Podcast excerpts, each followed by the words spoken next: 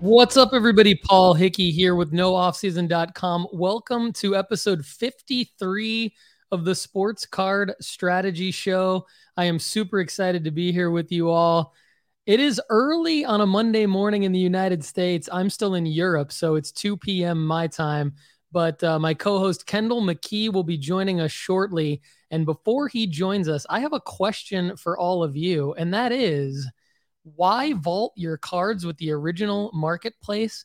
Because the eBay vault isn't just a way to protect what you collect, it's a new way to trade. Not only have your cards never been safer thanks to our secure, climate controlled facility, but you're also locking in real savings. You pay no sales tax when you ship to or transact within the vault, and there are no storage fees for two years. Now, just imagine everything you can do with all that money. And with the eBay Vault's seamless in app experience, you can track, buy, and sell your cards in real time. From listing your cards in seconds with the eBay collection to tracking trends with eBay Price Guide, managing your collection is more seamless than ever before. The eBay Vault, buy, sell, secure. All right, everybody, I hope you're doing well. Um, we had a great weekend of sports action. It is still October, which means we've got not only playoff baseball, the World Series coming up with the uh, ALCS and NLCS wrapping up last night. Uh, we will see the Phillies and the Astros in the World Series. I could not be uh, more yawn, yawning, bored with that uh, World Series matchup, but that's okay. I was pulling for the Yankees because my son Max is a huge Yankees fan. But we've also got, we're right in the swing of the NFL season, of course. We got the NBA that just tipped off, so that's super exciting. The World Cup is upon us. We still have F1. Um, we have uh, hockey, of course. Um, so basically, we've got uh, a lot of excitement for all of the sports, a lot of attention being split in a lot of directions. And so we will be uh, breaking that all down today. And uh, Kendall is here. Kendall, uh, it's good to see you. I um I fixed my camera issues from Friday. Um, there's a setting in StreamYard that I found. So it was user error, and that's why my face was so huge on Friday. But uh you all got to see um, distorted Paul on Friday, but uh, real Paul is here, ready to talk to real Kendall, and uh, ready to kick things off. But before we do, I just want to say hello to my amazing co-host um, from Wildcards Box Breaks, NoOffSeason.com, and JustBaseball.com, Kendall McKee. How you doing, man? What's up, fella? How are we? I'm doing great. I'm doing great. Um, Your camera's looking much, much better. I finally figured it out. Good for me. I'm supposed to be a tech guy, and it took me like 14 shows to figure it out. So, uh, Krim texted me um, after the episode yesterday. He was like, "Dude, Paul's camera was cracking me up." I was like, "I know." It was Friday's episode was a rush of emotions. Friday's episode was good for some laughs, if nothing else. That's for sure. Yeah. So was... we got it done, and uh, away we go. How was your weekend? It was pretty good. Um, I've just gotten better at, I would say, like on a personal note, in this last couple of months, I've gotten better at sectioning off my weekends for rest instead of like, you know, action packing them or like, you know, volunteering my, like, my time to other people's problems and things like that. I've been able to yeah. just like recover so that I can be like super on during the week. So, um, yeah, so it's been good. You know, one day you and I may start another podcast just about like how to live life, right? So this is the sports card strategy show, but there might be but there might that be is not today. Someday. Someday when we're much older and we actually know how to live life. um we we can do that podcast. So um well cool man. Glad you're doing well. And uh you know, one of the things that I love to do is make predictions. I mean, that's really what nooffseason.com is all about. That's what the, this show is all about. And that's what the nooffseason.com sports card content network with all of our shows is all about. Like we make we like to make predictions. We like to make try to help you make money by predicting what's going to happen uh, with the current players with with their ultra modern cards. And so um I also love that. Uh, I also love looking at who is next, right? So that's like, you know, you and I talked about that a little bit on Friday, where it's like hard for us to kind of do the vintage thing because you really need to focus on like the top five to 10 guys, whereas we're kind of looking at everybody outside of the top 10 everywhere else. So I wanted to tee that up for my L of the week because my L of the week is kind of focused around some of the predictions I've made, not necessarily some of the card plays that I've made. Um, so it's of course card related, but it's more related to, you know, how have I sort of steered the audience wrong over the last several months? And one of them is Russell Wilson. Um, oh, I mean, Russell yeah, Wilson man. just, you know, he's injured right now and he hasn't been able to get it together. He, he never, you know, hadn't played well before he got injured. Um, maybe he'll come back and maybe he will, he won't be an L of the week in future weeks. But uh, as of right now, I mean, I just gotta, I, you know, I updated the top 50 today and it just hit me. It was like, I gotta, I gotta acknowledge just some of the bad calls that I've made. And one of them was Russell Wilson. So Russell Wilson is probably my main L of the week. You know, again, it's not, it has nothing to do with anything that happened this past week, but because, um, you know, it is so relevant to, um, the sports card world over the last you know 180 days. Um, I got to chalk that up as a big L of the week for me. And then a couple other L's that that I'm not necessarily ready to take yet, but that I do need to acknowledge to the audience. One of them is Cam Thomas. He just there's a lot of guys in the NBA that have gotten off to really hot starts, and the Brooklyn Nets and Cam Thomas just haven't. Um, they're kind of a mess right now, the Nets, and Cam Thomas just really hasn't played. Um, and I don't know that that team's getting getting along well with the coach Steve Nash for whatever reason. So I, I still have faith in Cam Thomas, but the reason why he's why I'm acknowledging him as an L of the week right now is less because I don't believe in him later on this year. I still believe in him. And I still think that my prediction on him is going to be correct. But like I had a Cam Thomas card up for auction, a rookie ticket auto PSA 8 up for auction with the opening bid of like 20 bucks and it's down to like the last hour and i've only got there's zero bids and i've only got one offer of $10 which i've declined. So that's the cam thomas l of the week here. Um, so it just goes to show you you know timing is everything. I do think i'll be able to sell a cam thomas rookie ticket auto at some point over the next 12 months for much you know hopefully somewhere around a hundred dollars which will be more than what i paid for it. It'll be a nice profit. But right now 10 bucks is the best that the market will offer. So it's all about timing, right? Absolutely. I, I yeah. I, well, to be fair, Paul, I was fully on the um, Russell Wilson trade as well. I mean, there were several times that I think we did a would you rather of like, if you had a thousand dollars, where would you spy, where would you spend it right now? And I picked, I think several weeks in a row, I was like, man, Russell Wilson's a great buy right now.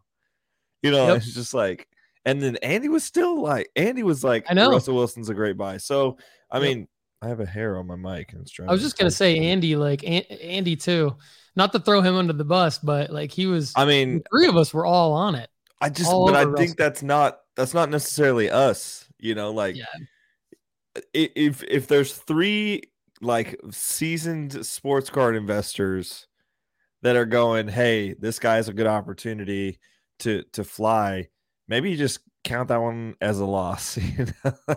I, yeah, I don't think we necessarily read into it differently or whatever. Russell is just right. I didn't ever realize how weird he was until he went he went to Denver, and like all of his videos are coming out. He's just like super awkward and like. So then there's like these other like Marshawn Lynch has been talking about his time with Russell and he's like he had to schedule time with him through like a management system like he had to go contact them to meet with his teammate and it's just like so weird and i don't know like i've always liked russell but now i'm just like man like have i liked somebody that i didn't really realize was a different person than i thought but yeah that's maybe so I've easy in some sports. seattle fans um about him and they're they were super happy that they traded him and yeah. They were happy to wait for the next quarterback and all that. So, but Geno um, Smith, my guy, Geno Smith, Geno Smith looks good. Andy like at this point, I wish we show last Thursday. Andy was saying still buy Geno Smith. Yeah, I mean, he played well this yeah. weekend. I mean, like I wish we had Geno Smith over Jacoby Brissett. Yeah. Oh yeah. I know. And I, I would have like, never thought I'd say that. I would have never thought Geno Smith over anyone, and I'm not even high on Jacoby Brissett, but I would exactly. Like, that's how that's how little I thought of Geno Smith before the season started. I would 100 percent agree. Shocked, shocked by that. Uh, all right, what's your L of the week, my man? My L of the week is well, a small L of the week is I wish the sun would come up here so my lamp doesn't make me look like a ghost. Yep. Um, that would be cool. Um, come on, my, sun in Kentucky. Let's go, son. my um, I have a couple L's of the week, just small ones. Most of them are centered around NFL injuries. Mm-hmm. It happens every single year, but still, like you're never prepared for it. Injuries are like the worst thing for sports cars. They're the hardest thing to predict. Obviously, you can't predict them. But I was imagining that people were about to cash in on Breece Hall. You know, there's somebody out there somewhere that was like, hey, this rookie's going to be great. I know he's a, ro- a running back. You know, I'm going to invest big here. He finally gets this, like the starting nod, a couple weeks of him exploding in the backfield. Of course, the Jets are having a lot of hype right now. They're a fun team to root for. Er, um, they've got all the all the Gary V stuff. We've talked about Zach Wilson several times in the past couple weeks. Breece Hall was having an amazing season, and then goes out and has an ACL injury in this game. You know, and after he had like a 60 yard touchdown run. I mean, like the guy was just incredible this season. Um, it's just really unfortunate. I'm sure there's people that were really hoping to cash in on that. Um, and you might actually still be able to, considering where you probably bought him from. But uh, I would say my L of the week has been that. Um, I also do you remember when I bought that collection of Alex Pardee cards, um, uh, the top 70 like monster stuff? So I bought two sets of those at the time. Um, and I framed one and I kept the other.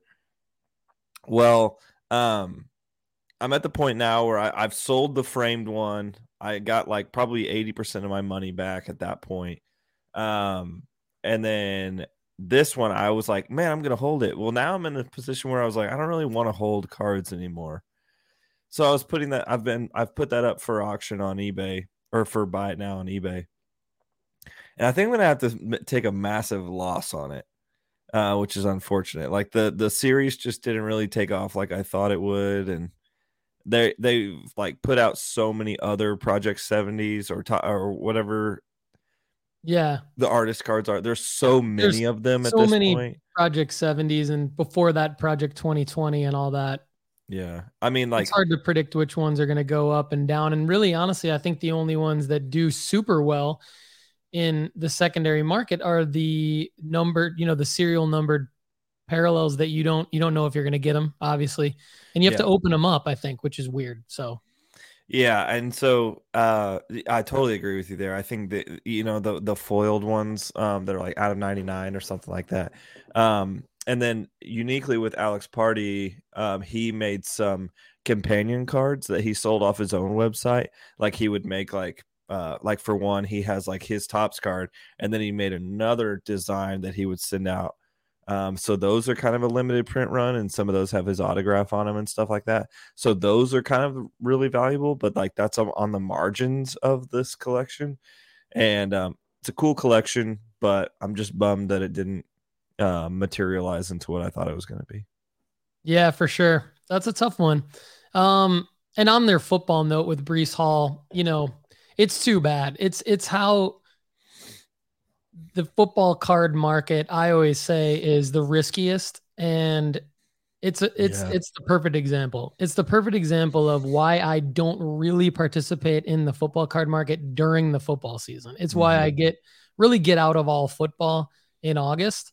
Mm-hmm. Um, but monitoring Breece Hall as somebody who could potentially come back next year is not a bad idea. But then I would sell him uh, before the season starts next year if he's if he's you know getting some some hype. Obviously, ACL is going to be tough to come back from in that time frame, but you never know. Um, and that's just a good a good example of kind of why I steer clear from football, or if I do. And actually, it's another. That's one point. The other point that I that you and I talk about a lot is like being set up to sell. You know, how important is being set up to sell in this whole game? Mm-hmm. Um, I think a lot of people unfortunately like to do the work around buying the cards, but don't really like to do the work around being set up to sell the cards. And so that's yeah. where you can really miss your opportunity in the ultra modern market and get burned and then maybe leave because you got burned. Well, you have to be, we don't want people leaving the hobby. We want to educate them on, you know, how to make money flipping cards, which, you know, I would argue that like 51% of that is being set up to sell, and then 49% of that is is knowing what to buy and buying it at the right time because that's typically the easier part, at least in my opinion. So, Paul, I'm gonna rabbit trail for a second. Yeah. Um, how do you set yourself up well to sell on eBay? Yeah. With me, now you know this about me already, so I'm going to try not to be too long winded for the audience because I don't want to lose people on this, but I have a marketing background, like a really, really, really heavy, heavy marketing background. And I've done a lot of digital marketing for a lot of clients. And one thing I believe in is setting up an email list of, it doesn't matter the, uh, the volume of your list, it matters the quality of your email list. So, one thing when I first started getting into the sports card business a little over two years ago, it was really more for me about um, connecting with people that I think I might be able to sell sports cards to at any future date, whether they be on Twitter, Instagram, whether they be on Reddit. However, I meet them, I want to know what cards, who do they collect, what teams they're connected with, what players they're connected with, and actually build a database of that for particular people. And so that's basically what I started doing a couple years ago. Um, so that's actually one thing that I highly encourage people to do is like literally go through if you have a lot of a particular team or a lot of a particular player, or if you think you want to go out and buy a lot of a particular player, go on Twitter and actually search people's profiles for who's PCing that that athlete.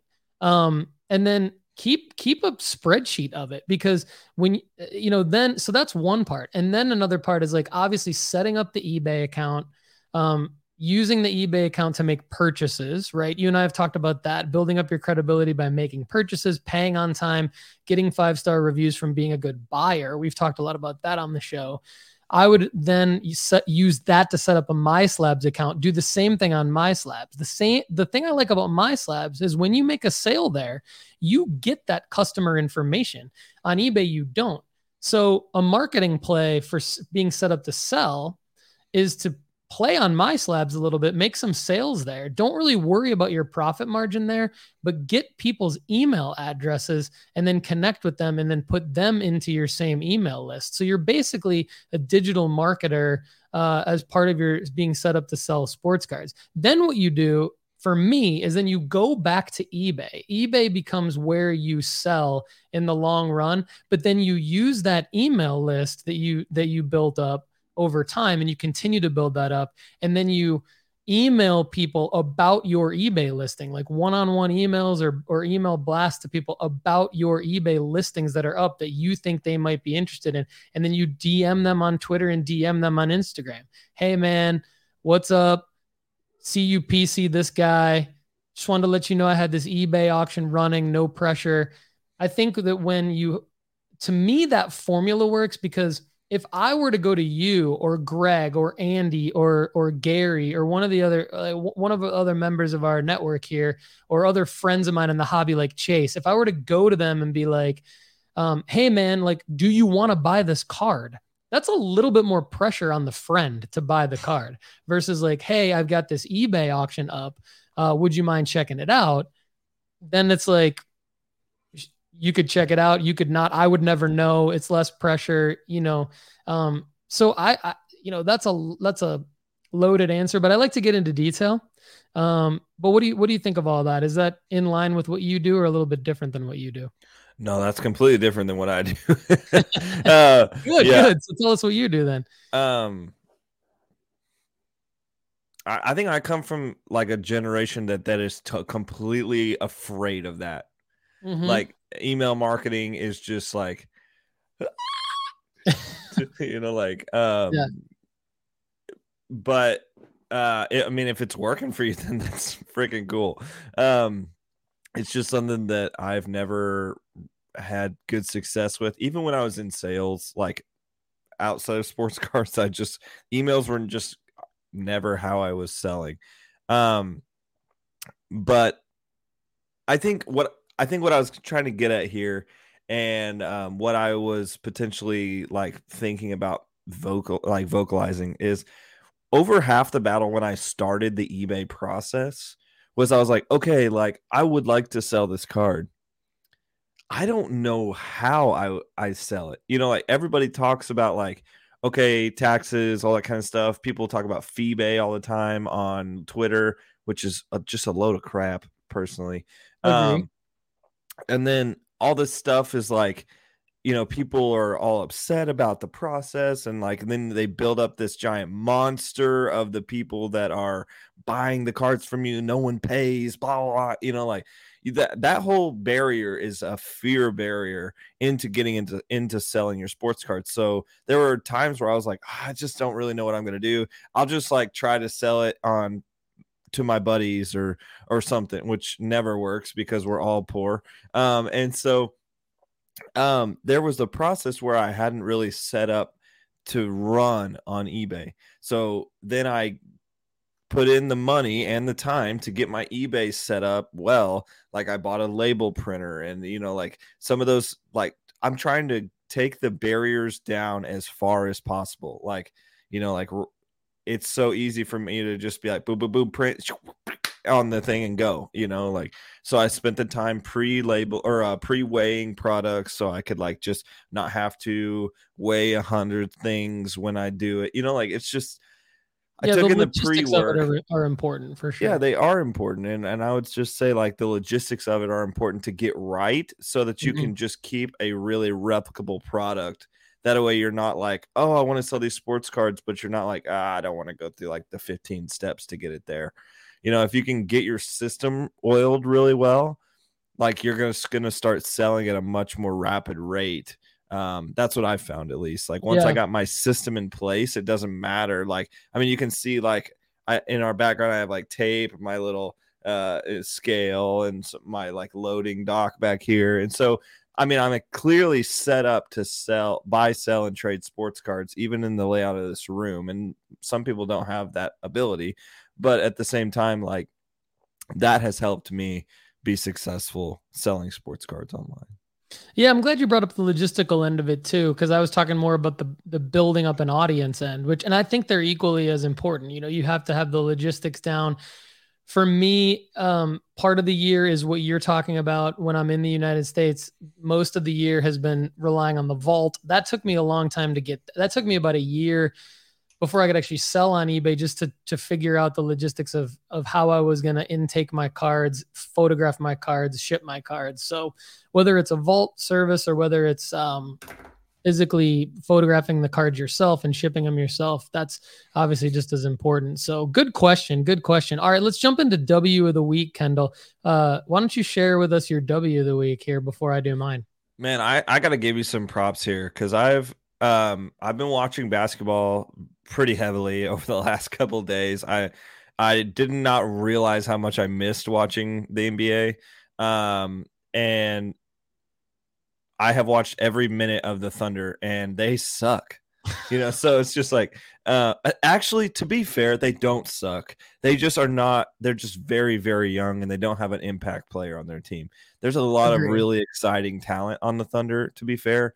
Um, but when you lose a first round pick before the season starts, and then you lose your second first round pick in the first five minutes of the of the game, um, now Williams will. I mean, his his uh, uh, orbital lobe fracture will.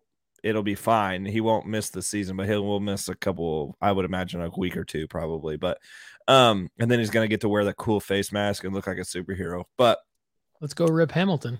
Let's go. Uh, there was a speaking of the weird mask, there was a time where LeBron wore a black one and the NBA told him to stop. And then he like wanted to wear it after his injury. Like he was like, Yeah, I want to wear it and, for, and like to look cool and like be protect. I don't know if you remember this or not, but he wanted to wear it as like a protective thing, but like kind of be unique and look different. And the NBA was like, No, you cannot do that. I wish they would have let him. what if like LeBron's entire career was a, would have been known for wearing a black face mask? That'd have been awesome. Um, That's super interesting. Wait, that, yeah, we could unpack that for a while for sure, but we'll keep it moving here. Yeah, but my uh, but I but I got to point out to you that I have because I've watched only the Thunder games recently. They played the Nuggets the other night in the Nuggets home opener, and Bones Hyland is electric, my man. Like that, Paul. You were have been on him for a while, and I don't know like where his card price is at. I forgot to look him up before we got on the show, but I'm just saying the eye test is there for Bones, and that offense is gonna have to run through him at some point. Jokic can't do it all even Caldwell Pope is having a good uh, early part to the season out there. So um, I, I, think Bones Hyland is is a super interesting guy to watch. He's um, catalytic, if you will, on yep. the court, and uh, he just enjoys playing the game. And I think that will, I think he'll be a fan favorite very soon. So we talk about guys that you can focus on one guy or one athlete and just only buy that athlete and sell that athlete and make money doing it. And I feel like Bones is an example of who you could buy at the right time, who you could sell at the right time, because he will have like these electric performances. And he's not even close to just getting started yet. Like on a really good, in a really good franchise with a lot of upside with Jokic, obviously, and and talent around Jokic too. So um, is is the your W of the week how great I am at predicting yeah. basketball things? It oh, is. That's very nice of you. Thank you, Kendall. Um, so is your W of the week talking about how cool I am? My W of the week uh, will have I will incorporate how awesome you are. you don't have to. Um, no my my personal W of the week is a play that I made that I've talked a little bit about on the show already, but I think it's a good time to bring it up because I'm actually about to end eBay auctions on on these cards, and so you guys have probably heard me say if you've if you've watched or listened to the show before how because PSA is is has been open at a really um, affordable bulk grading rate since really the summer. I went out and opened up some boxes of cheaper cards like NBA hoops over the summer and then had them graded at the $18 a card level. Jalen Green came back with two PSA 10s and NBA hoops, just base. And so, had it been a year prior, those cards would have just been thrown in the garbage because there's no way anyone would have submitted them to PSA, probably or SGC at $30 a card. It just didn't make sense. But PSA at $18 a card, being able to hold those cards in my hand, which is which is unique to me over the summer, and then submit them to PSA, they both came back tens, and they're both going to go in auctions on eBay for over $40. So this was basically a free card. Like the card is a dollar to get the card. Um, I did open it up out of a blaster box that costed a little bit more than that, of course. But in general, it's an $18 play to get more than $40 on two different cards. So it's I kind of see this as everything excluding FeeBay and the fees and everything like that. Uh, it's basically doubling your money from a gross standpoint. And so the profit will be a little bit less than doubling my money. But I did think that that was wor- worthy of bringing up because I think that um, for for probably at least 12 long months, we were all talking about like plays that had nothing to do with grading base cards. Like it was like don't grade base cards. And now I actually feel like you can grade base cards again and you can make money doing it. And so um, that's kind but of a personal, you? personal win. I don't know, but if you're making money off of it, why wouldn't you? Because PSA is turning things around quickly. So we live in a free country, at least most of us do. And so this is a worldwide show. So most of us live in a free in a in a in a society where we can we can send things into businesses that we want to send into businesses for services that they're offering us, which is what PSA is doing. So who who if someone's going to tell me that I shouldn't do that, I really will take issue with it. I believe that anyone can grade whatever card they want. Um, it's not in a, it's not a situation where we're now blocking other people from being able to get things done that they were trying to get done. I could see that argument at that time. Um, people can come on and, and troll me in the comments and say I'm an idiot because like if I encourage people to do that, then we're going to be right back where we started a couple years ago. I don't think that's going to happen again. PSA now knows how to prevent that from happening. And so, yeah, they're definitely. It's really more spot. their problem. It's really more PSA's problem if it happens again. It's not my problem for sending in base cards.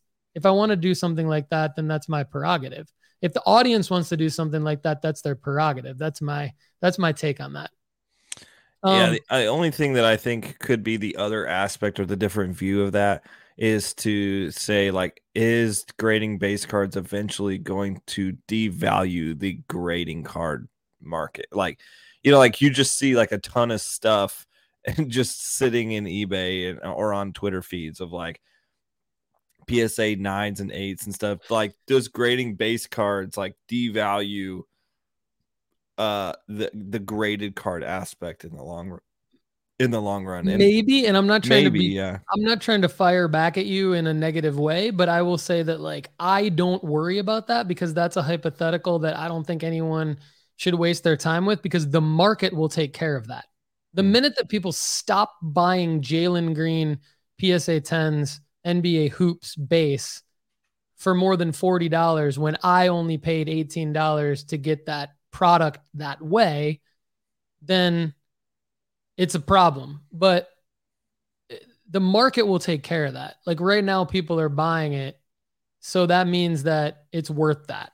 And that hmm. means that there's yeah, no I reason mean, why the yeah. retail. It's like any other bit. See, the thing I don't like, the thing I don't like about the sports card hobby, I'm gonna get you just got me on a soapbox real quick. Let's let's go. This is my favorite. The thing I don't like about the sports card hobby is that for some reason people want to treat it like it's not any other business. And it is any other business. It's the same as any other business. Every other successful business vertical in the world is based on supply and demand. The minute uh, in other like when people were flipping uh, slime and COVID masks and all this other stuff.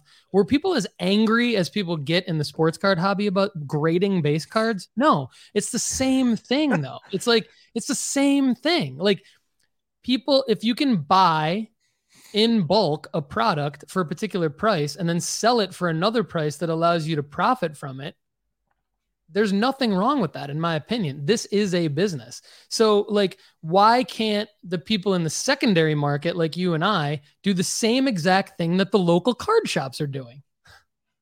The local card shops go out and they buy product in bulk from the manufacturers or distributors, and then they sell it for a profit. So why do why do all of us kill kill ourselves for doing the same exact thing? I'm I fired think, up, Kendall. You just got me fired up. Good. I'm about time. Here we go. But like, um, I think the the thing that is the the curious part about this is th- this didn't really become investable until the last couple of years. True. You know, historically, the giant wave of invest in sports cards did not happen probably until like Gary Vee started talking about it, I think, in like 2019 ish, and then it exploded in 2020. I don't know if my time is right with I Gary Vee because I don't that, follow that's him. That's my that's my experience too. So I, and I'm so, backing you up on that. But there are people that have been here for 30, 40 years going to sports cards. You know, you know, there are people out here going to shows every weekend when they could pay, you know, five dollars or something for a uh, for a Mike Trout you know like there there's been people out there that have done that forever and this was their hobby and all of a sudden all this money came into it which changed everything. And so i think that is where you're seeing the rub is you have these people that are that probably just wish investors would just leave you know like they're just like this is my this was my entertainment. This was my hobby. This was my i saw a guy this weekend talk about a jk dobbins out of 10 that he bought and he was so excited. And then people on twitter were just railing him about how that was a horrible investment because he just got hurt. And he goes i don't know if you notice like i'm he's looking around and he's like i don't have to invest in sports cards. I can just like them And so, like, this poor guy was just getting railed because people were like, that's a bad investment. And he, he deleted the post and made another one. And he's just like, I'm never going to sell my J.K. Dobbins cards. And then he put a collection up about how he's an Ohio State fan. And there's a there's one of the cards in his like collection is a uh autographed um uh like four by you know the little note cards that we used when we used to study in college. You know what I'm talking about? Yeah, yeah. Index cards. Yeah, index cards. He had one of those that was autographed from J.K. Dobbins. It was like, "Hey man, heard you like have a cool collection. I hope you do well." You know, like that's never going to sell, but this dude's thrilled. You know, so I think there's the combination of that kind of stuff coming in and then everybody is all of a sudden an investor in sports cards and it's like the market swinging into retail investors with like the Robinhood stuff and then like the sports card market has affected from that meta as well and i think that's what you're kind of experiencing with what you're talking about when you're the the little soapbox you were on i think that's because of that. Yeah it could be but i mean at the same time i feel empathy and sympathy for the gentleman that you're talking about because like to me, that's another example where we shouldn't be railing on each other. You know, oh yeah, there's absolutely. there's a lot of different there's a lot of different ways that people get fulfillment and enjoyment out of the hobby. My way is different than that guy's way. Um, and yeah. I'm just protecting my way and he's protecting his way. And I wouldn't come down on him for his way. And but yeah, I mean, interesting discussion. Would love to hear what the audience thinks. Chad Gill says, "Brother Paul." Brother Paul good to have Chad on the Brother show. Paul. He's a he's a loyal audience member, and uh, we love when he he's involved in commenting, especially when he agrees with me, of course. So I, hey, I know he's probably saying "preach it, brother Paul," but then, since there's no comma there, I love that he's like "preach it, brother Paul," like you're like preach some sort of Paul. some Southern Baptist preacher. Let's go. So um, I did have a couple other points to add on my my W of the week, and and it had to do with our predictions. So this is how I'm going to incorporate how great you are into the show. But first, into my W of the week. But first, um, my prediction's gone right. Patrick Mahomes, comma bro, smiley face is in my notes because I will say I yeah. will stand up for myself when I do when I go against the grain, when I when I do what everyone else isn't doing in terms of the predictions. Now, I was steadfast with Patrick Mahomes in my top three quarterbacks. Always, he was in my t- like he was always ranked ahead of a bunch of other guys that like you know I, I, won't i won't go into all the details but if you if you followed nooffseason.com sports card investment report for the last like six to eight months it's been like I've been steadfast on my Patty Mahomes in the top three, in the top five, over a bunch of other guys that are getting a bunch of other hype. And even yeah. though even though he was down a little bit, um, and people still thought he was overpriced, I, I still think we're looking at why prices are what they are. And so um, you know, Mahomes is looking good. Another one I had is Zion. That's where you and I, I want to give us both credit on our Zion call. I know he just kind of went down with a little bit of an injury the other night, but last night, but I don't think it sounds super serious. Uh, and then Joe Burrow, you and I had him. We, we talked about Burr. him being a buy a few weeks ago, and he blew up yesterday. Yes. So that's how great we are. Now, wins of the week in terms of some NBA players that I just wanted to hit on real quick. I'm going to go real fast. De'Aaron Fox is averaging uh, 31.7 points a game and is shooting 60% from the field and 45% from three point land. He's averaging seven assists and five rebounds. James Wiseman is a guy we've all been waiting for. Yes, 11 finally. per game, 72% from the floor, averaging six rebounds. A rookie, Bennedict Mathurin. Uh, you may be familiar with him, averaging 24 points in 28 minutes a game in Indiana. He was the sixth overall pick. 52% from the field, 50 or er, yeah, and 52% also from three point range. Over six. That's coming down. That's coming down. And Paolo Banchero, of course, the number one overall pick, Paolo, 23 man. points per game, uh, eight rebounds, and three assists. The takeaway for all these guys, though, is other than Fox, maybe, I think you can make a play on Fox actually. Um, but my takeaway is like be patient and hold these guys because um, like Banchero and Mathurin don't really have cards out yet that are investable. Um, but I would I would uh, think of Mathurin as like a Bones Hyland of this year kind of thing, but probably with way bigger upside than Bones Hyland. Um, so I do like him, and I did want to just give those guys a W of the week because I think it's relevant to talk about them at the beginning of an NBA season. So Kendall, uh, who's your W of the week? Or did you already do it? You did your W of the week. It was me. I forgot. Yeah. Dude. Uh, all right. Do you have a buy of the week, Kendall? I, I do, and it's and it's a distant buy, um, but it's a risky one. I'm not gonna say like it's not a, not a risky one, but I think like sometimes you got to make these bold plays, and so I'm gonna make a bold play. Um, I well, first off, before I go to the absolutely bold play, I'm excited that the Bucks suck like the uh, the uh, the Tampa Bay Buccaneers. I'm excited. That game was so fun to watch because of all the Panthers problems this past week. Christian McCaffrey getting traded, which we did not talk about on Friday. We definitely should have. Apologize to the audience.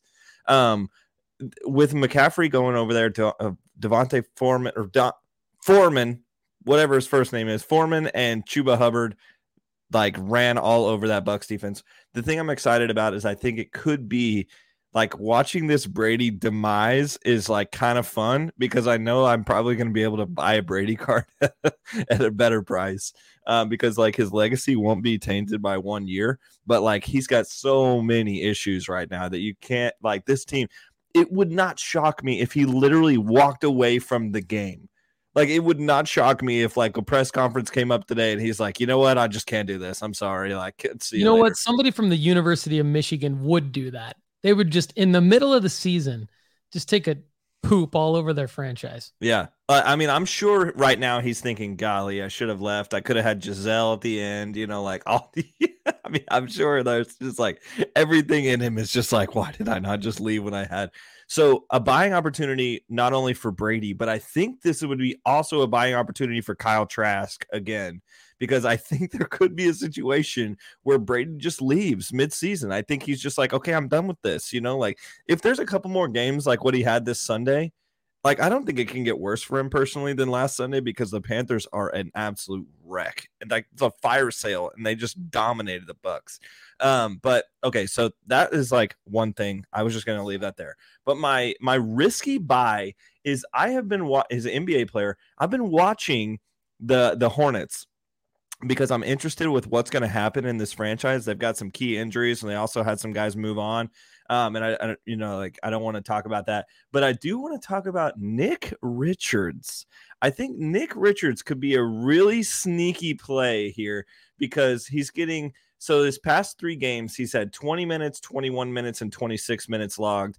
And last the uh, he had one game where he had uh, uh, a pos or a plus minus of negative eight but his other two games have been plus minus 25 and 28. Like that's some significant minutes he's playing. Um, he's logged two double doubles already, um, 20 points and 19 points. He's clearly getting run at the center position for the Charlotte Hornets. I know that the center position is not like a super investable um, position, but I would also like to point out that he was a massive University of Kentucky player. So there are some fans out there, eh, particularly in my region, that are exactly like thinking that Nick Richards deserved this last year. Now he's getting the time. He's putting in the work. He has an extremely good um, run uh, previously of being like a good free throw shooter and some other things. I think Nick Richards could be a guy that you see kind of blow up in a weird way um, on this Hornets team and be a really nice piece for them. Um, so I my buy of the week, I think I'm gonna make a sneaky play for some Nick Richards cards, which sounds weird, but I love that. Way to dig deep, Kendall. Uh, someone completely off of my radar, but yeah, uh, seven footer from from University of Kentucky definitely has a has at least enough of a niche fan base there to move some of his cards, and if you can buy them low, um, that that could be interesting. I like I like when you're digging deep. That's awesome, especially in basketball. All right, so my buy of the week um, I'm going to explain why it's time to buy F1 cards. So first, um, if you go to marketmovers.sportscardinvestor.com, that's how you can get into the new uh, version of Market Movers app. Um, and if you use the promo code No Off Season at checkout, you can get your first month for only $1. They've got this great deals feature, which is what Kendall and I use quite often to see like just what cards are underpriced. But I'm going to go into why you should be buying Formula 1 cards right now and then talk about specific cards that I think that people should buy. Um, I think the reason why you should be buying Formula 1 cards right now is that uh, fractionalization of attention, right? There's so much going on right now that has nothing to do with Formula One. Formula One is like uh anticlimactic right now. Like we just had Max Verstappen win another race, um, US Grand Prix in Austin uh, this past weekend. The Red Bull winning the cup is like I think the cooler part. I think it's cool, but I think it was like a foregone conclusion. And so oh, I feel like attention has sort of waned off of uh off of F1. And so I think what that means is that because there's not going to be like this climax to the F1 season, there's no crescendo to like sell. And so I think that um, because of that, a lot of uh, opportunity exists with attention being on NBA, MLB, uh, you know, World Series, uh, NFL, and and the World Cup coming up, and hockey starting. So with all the attention being on these sports that are really uh, getting everyone's attention right now. I think, um, you know, you've got some guys that have some cards, some significant cards that are down big time. So this George Russell 2020 Topps Chrome Formula One Sapphire Edition base PSA 10 this is a pop of only 295. So according to Market Movers, this is down to $153, down from $700 six months ago. So this, in theory, the play here is to buy it now and then flip it essentially another six months from now, or I would say maybe maybe more realistic, uh, December, January, February, March, April, five months from now, um, when the when the F1 season really starts to get hype and there's and the first few races are underway. Um, I like that card because um, George Russell obviously is like a darling of the F1 world. There's a lot of people that believe he's going to win a championship one day. He hasn't won a race yet. I think when he does win a race, that's going to be a moment to potentially start selling his cards. I also think that uh, because it has the RC logo, that's actually a really big deal that not a lot of people talk about. I don't think uh, from that 2020 set. Uh, Charles Leclerc does not have an RC logo, but I do like his card as well. The same one, uh, 2020 Topps Chrome Formula One Sapphire uh, base PSA 10, pop 365. It was 900. Now it's 197, according to market movers. And then if you go over to Lewis Hamilton, you've got his same card 2020 Topps Chrome Formula One Sapphire Edition base PSA 10, pop uh, 485. Uh, current price according to market movers 510 down from 1625 so these are huge drops in cards that six months ago there was were you know 70% to 75% uh, higher in value. And so you've got a situation where you can really really really profit from these cards with not a lot of risk involved. These three guys are locked into their spot. And all it's going to take is the beginning of the F1 season, people to get hype again, and there's going to be profit margin in these cards. So I actually think these are three really safe buys right now to make money. Um, and then one other one I wanted to point out today is I was doing some research for an article that I'm doing for Sports Card Investor that I submitted today. It may not come out until the beginning of November. Um, it possibly could be this week, but it probably won't be until the first week in November. But it's it's an analysis on the history of select basketball. Okay, it's called In the Wax. So I went in the wax of select basketball all the way back to basically the first set with Panini. And so what I realized is that uh, the 2018 2019 select basketball hobby box is super desirable for a few for two main reasons. First of all, Panini didn't really make any changes to the set for the few years prior. So essentially, it was uh, it was a set that investors knew was going to be uh, not really watered down. They didn't add new weird inserts or add parallels or add different tiers to it like they had done to kind of water down the set uh, a few years prior to this. And then, but the biggest reason is the rookie class. So the rookie class has Luka, Trae Young, SGA, who's near and dear to your heart now, even though he's in a Clippers uniform in that set. Um, DeAndre Ayton, Michael Porter Jr., Jaren Jackson Jr., but then there's also Jalen Brunson, Anthony Simons, Um, and then some other some other guys that aren't as notable, but Mikal Bridges, Marvin Bagley III, Kevin Huerter, and Jarred Vanderbilt, who don't suck. So this is a set that really goes deep into the rookie class, and due to the star power, um, and then the remaining ceiling of guys like Michael Porter Jr., Jalen Brunson, and Simons, I'd probably rake this the most investable hobby box um, related to select basketball. And and the price point is really interesting. It's right at about 37.50.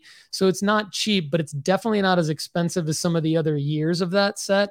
Um, and then the year after that with Zion and Ja, who arguably is is more star power even than Luka and Trae, goes for about half that price.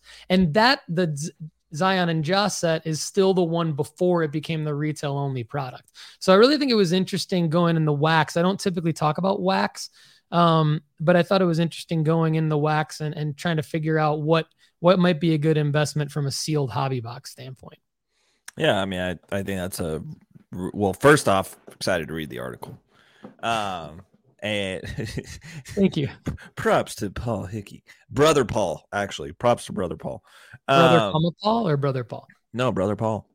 Props. You were on your soapbox, therefore you're preaching. True. I was. I was. Uh, I'll address some comments at the end of the show. Appreciate everybody commenting. Um, I am all in on your F1 take though.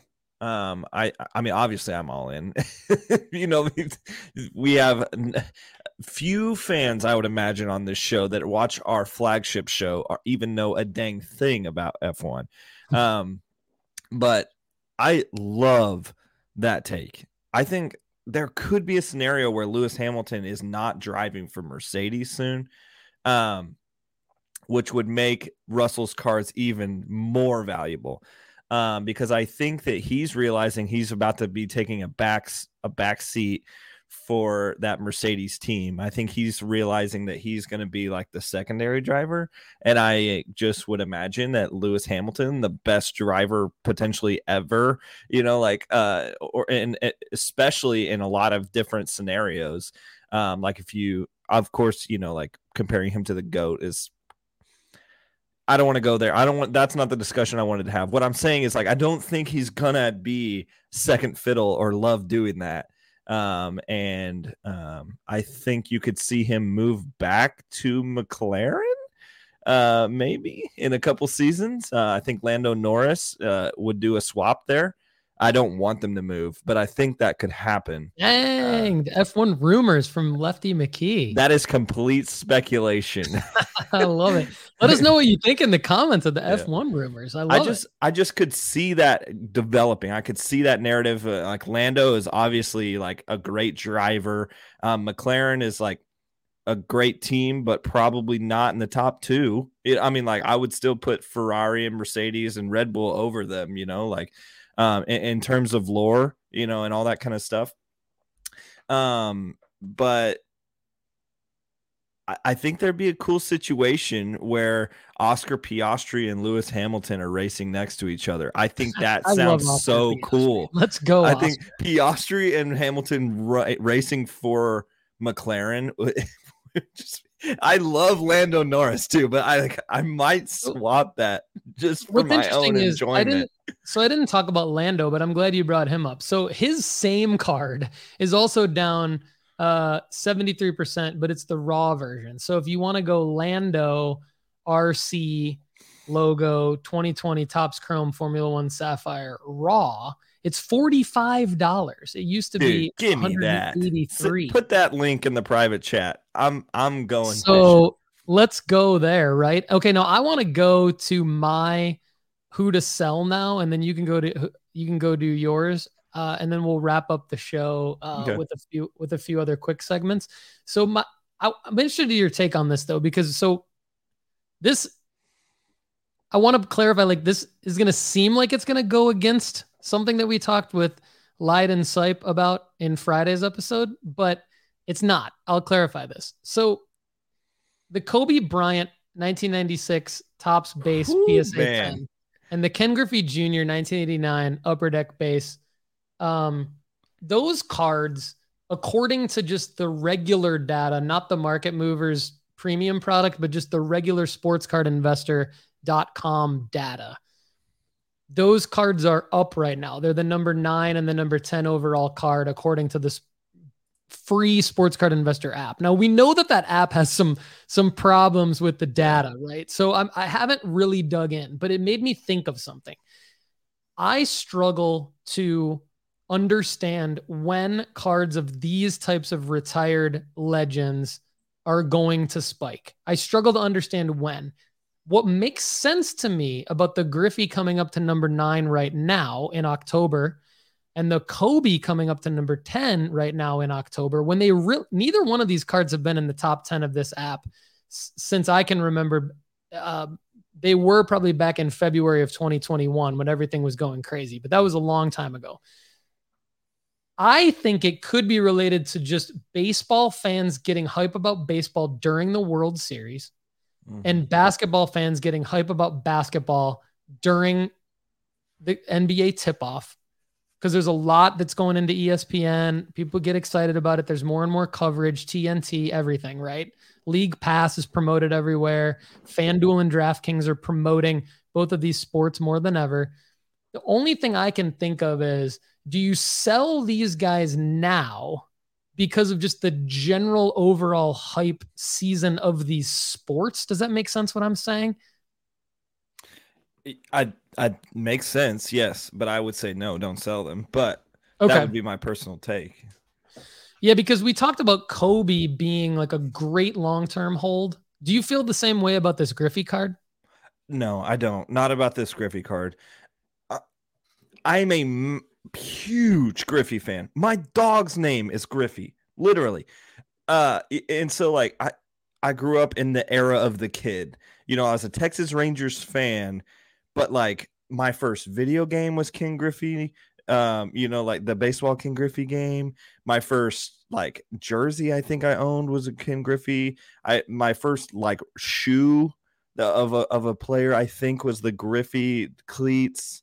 Like um I've just always been a fan of the kid my whole life. And I still don't like that card because of the the overprinting and all yeah. the problems that that card is associated with. I mean like that card is known for being defunct. Um, yeah. like it, it's a very famous card. I'll give you that. Like it's a it's a card that everybody knows, so its liquidity is good. But you're never gonna find one of those that's super valuable. Like in that same, you know, like I, I mean, it's got a it's let got me digress. There, there will yes, there is a high high floor on this card, very low ceiling. Yeah. So I'm never going to be in that card because I feel like that card is base that card is buying a stock and you're just hoping it goes up with inflation. You know like and you're just hoping like yeah, my money's the same that it's going to be in the future, which I think honestly Griffey's name is only going to keep getting better, I think, because like there was some stuff like a couple of years ago that he was like kind of in the media with some weird stuff that never really got proven, blah blah blah. But like long term, I could see him being part of a coaching scheme or a part of a franchise. I mean, he's literally going to be the hitting coach for the USA team at the World Baseball Classic this year. So, like, I think Griffey's starting to get more in the media. This is not the card I would buy per se. I would buy like maybe some of those shorter print ones. Um, but like we're talking about print runs. This one had a massive print run in in relation to the other like um the other stuff. Sorry i'm gonna block this user here in our in our uh, chat. But um there it, uh, compared to the other griffey cards like this one had a massive higher print run. So i would say no. The kobe Topps chrome i honestly, man, I think that's one of those. I'm just I'm gonna have a hard time ever selling. I think. Yeah. So, so that one was the was the Topps, not the Topps Chrome, but um, oh well then and, that, yeah, and that's it. what's different. That's what's different about it. So the the Kobe Topps base. I think could be a good time to sell that because you've got a completely different print run, a completely different pop count um, on that. But I agree with you on the to- Kobe Topps Chrome. I think is one that makes a ton of sense from if, if you didn't hear episode 52 of the Sports Card Strategy Show, go listen to that because we break down a little bit towards the end what are some of the cards of retired players that we think make sense to buy. Um, but uh, I think Ken Griffey Jr. if you're looking at investing in the long term in Ken Griffey Jr., I would actually join the Facebook group of Ken Griffey Jr. collectors, and I would just try to gather anecdotal information from that group to try to understand what the most desirable cards are for Griffey and then try to go buy those because that's yeah. like your audience of people that are actually going to want to spend a lot of money on like a rare Ken Griffey Jr. card. So that's just a little tidbit. I think that's where investors like make like people people that just look at data from other markets and kind of insert it and then look at like the typical cards like that's one way but i also think you need to cross reference that of like what does the actual collector base want that's rare and do some a little some some of that. So i would i would do that. So i kendall i do have one more sell now. Um and I think it's Donovan Mitchell because uh, he's averaging 33 points, five assists, seven rebounds in the first three games for the Cavs. He's shooting 50% from the field. I think he's going to, he could win like a conference player of the week award potentially. I don't think he's going to keep these individual performances up with Darius Garland coming back soon. Darius Garland, for those of you who don't know, in the season opener went out 13 minutes into the game after being poked in the eye. So it's not a serious injury, but if you're just looking at the box score, I think it could be a good time to, to list Mitchell's stuff just because you, we're going to get into a quick dip of basketball prices once we get closer to December. There's just not as much interest in general in the sports card market in the month of December.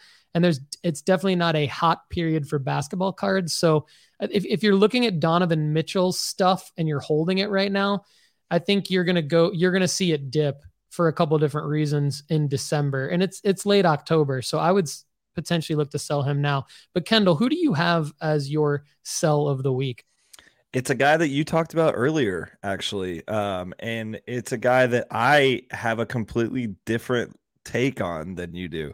Um, I am saying sell now, James Wiseman.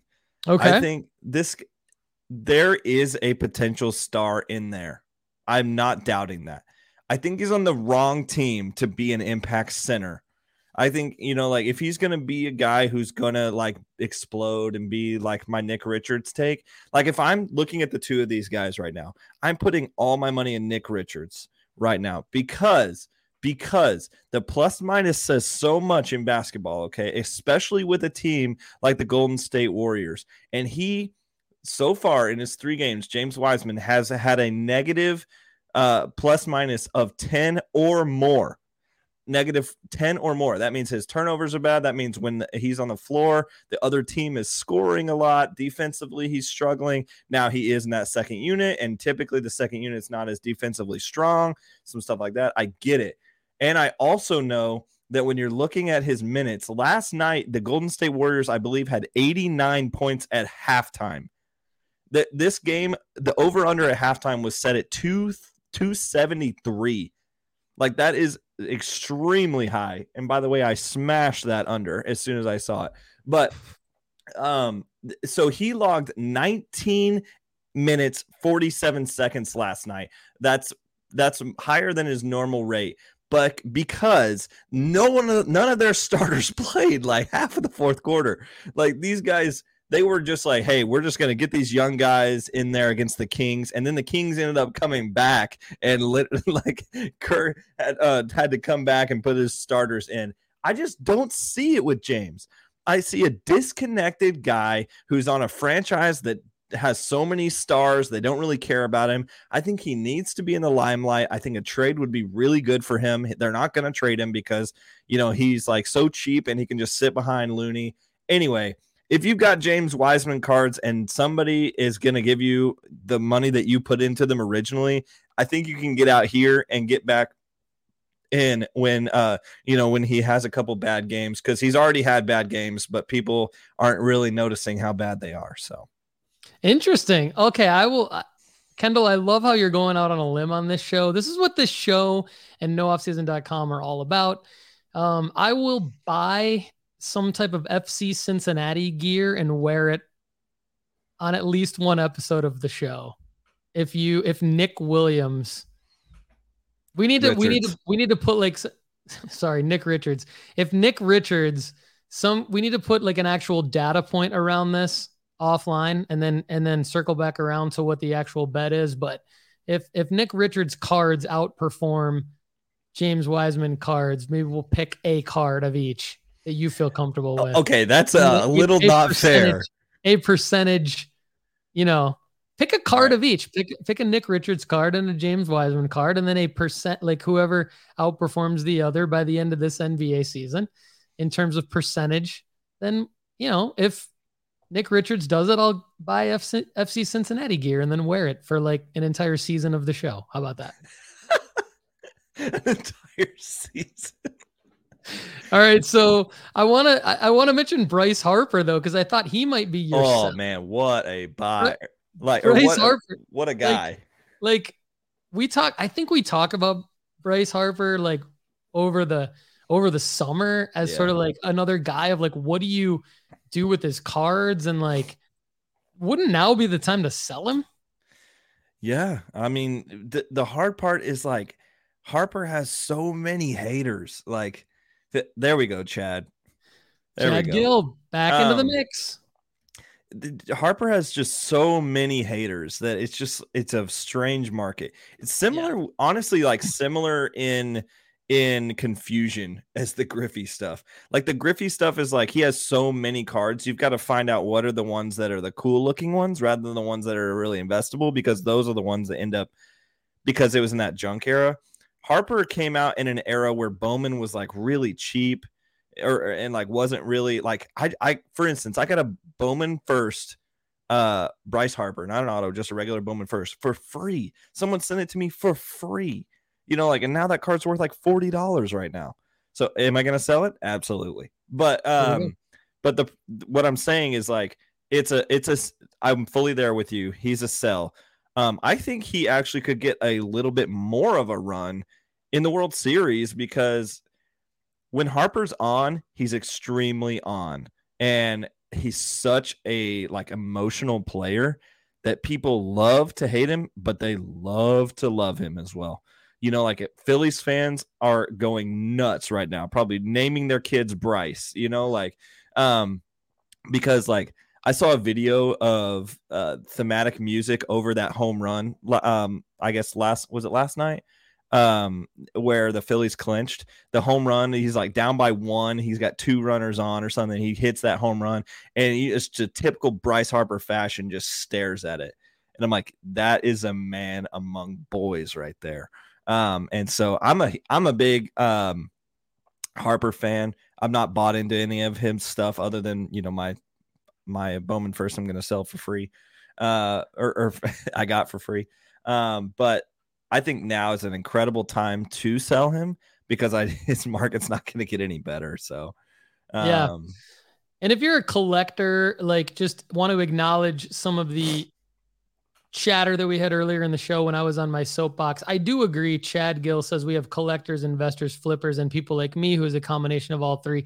And and I agree that the, that you know maybe Bryce people holding Bryce Harper cards aren't going to sell because they are a collector of Bryce Harper. Bryce Harper doesn't strike me as a guy who you're out who who people were maybe thinking of flipping anyway. So that might be a weird thing to mm-hmm. say sell him now, but I do think if you know people probably understand what I'm trying to say. There's not going to be necessarily another moment to sell his cards mm-hmm. if you mm-hmm. were looking to profit off of his cards. And I agree with AG underscore cards here saying everyone just needs to participate in the hobby how they want and not worry what others are doing. I agree. I think we just need to support each other. Um, and uh, Caleb Nightingale has this show playing in his shop right now. That's uh, awesome. Caleb, do you have a local sports card shop or some other kind of shop? Let us know. We'd love to support you. And um, also, Kendall, I have a would you rather for you. Let's so go. I get excited for this. I think it's a relevant question. Um, which falling slash fallen goats cards would you rather buy now? Tom Brady, Cristiano Ronaldo, or oh, man, or do we put LeBron in this category? Hmm. I, th- I don't think we can say LeBron is fallen yet, but falling Question mark. Which of the three would you rather oh, buy now? You you talked about Brady earlier in the show. I did, yeah. But okay, uh are you are like me personally where I would spend my money? Yeah, you personally. Caleb, congratulations on opening up your local card shop yesterday. Where is it, Caleb? Yeah, let us know where it is. We want to promote it for you. Yeah, brother. man. Let's get that going. I get get drop the social in there. Give you I'll a give it shout a out, man. Promote your stuff, baby. That's sick. All right, which of the three would you rather buy now? Um, I. Mm, Paul, that was a good one. That's a good one because there's three guys that I like a lot. Um, I I think I'm going to take Ronaldo in that situation because Ronaldo's about to have the World Cup. He's gonna go off for Portugal. You know, he's gonna score some awesome goals. Uh, Brady's probably not getting any better this season.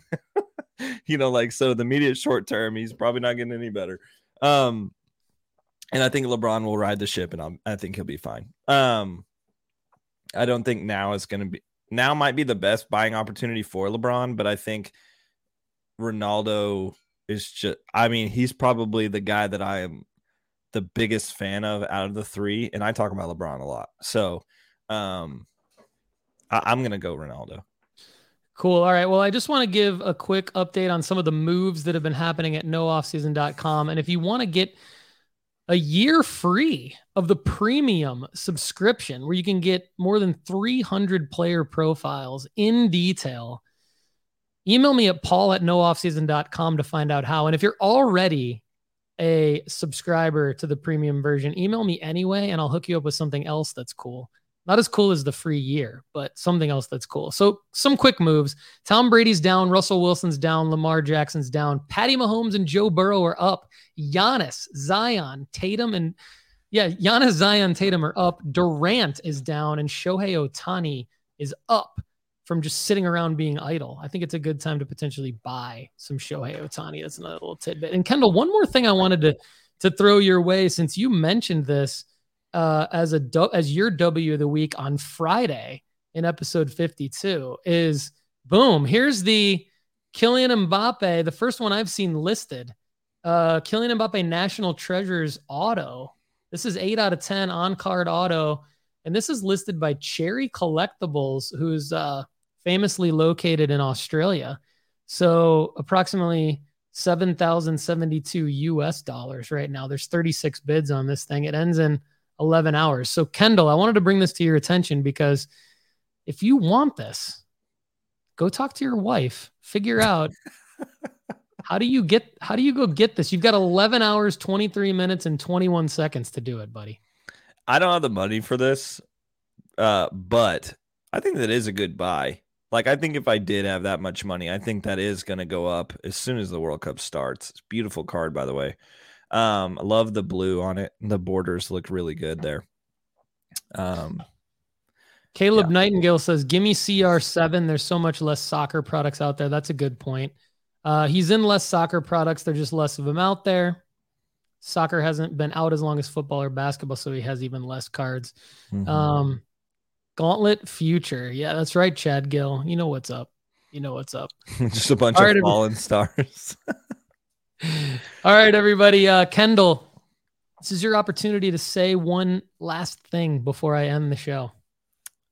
uh, so far, I've been right on Zach Wilson. That's all I'm going to say. Nice. Uh, nothing about FC Cincinnati. Okay, Uh, we good. got eliminated That's in the playoffs. Oh, sorry about that. All right, well, uh, good for you on Zach Wilson. And then what's the uh, what's the last thing you say before we end the show? I always forget. Uh, something about rock music. Let's go, cue the rock music, he says. Thanks everybody for watching and listening to the Sports Card Strategy Show. I'm Paul Hickey with NoOffSeason.com. He's Kendall McPhee, NoOffSeason.com, Just Baseball, and Wild.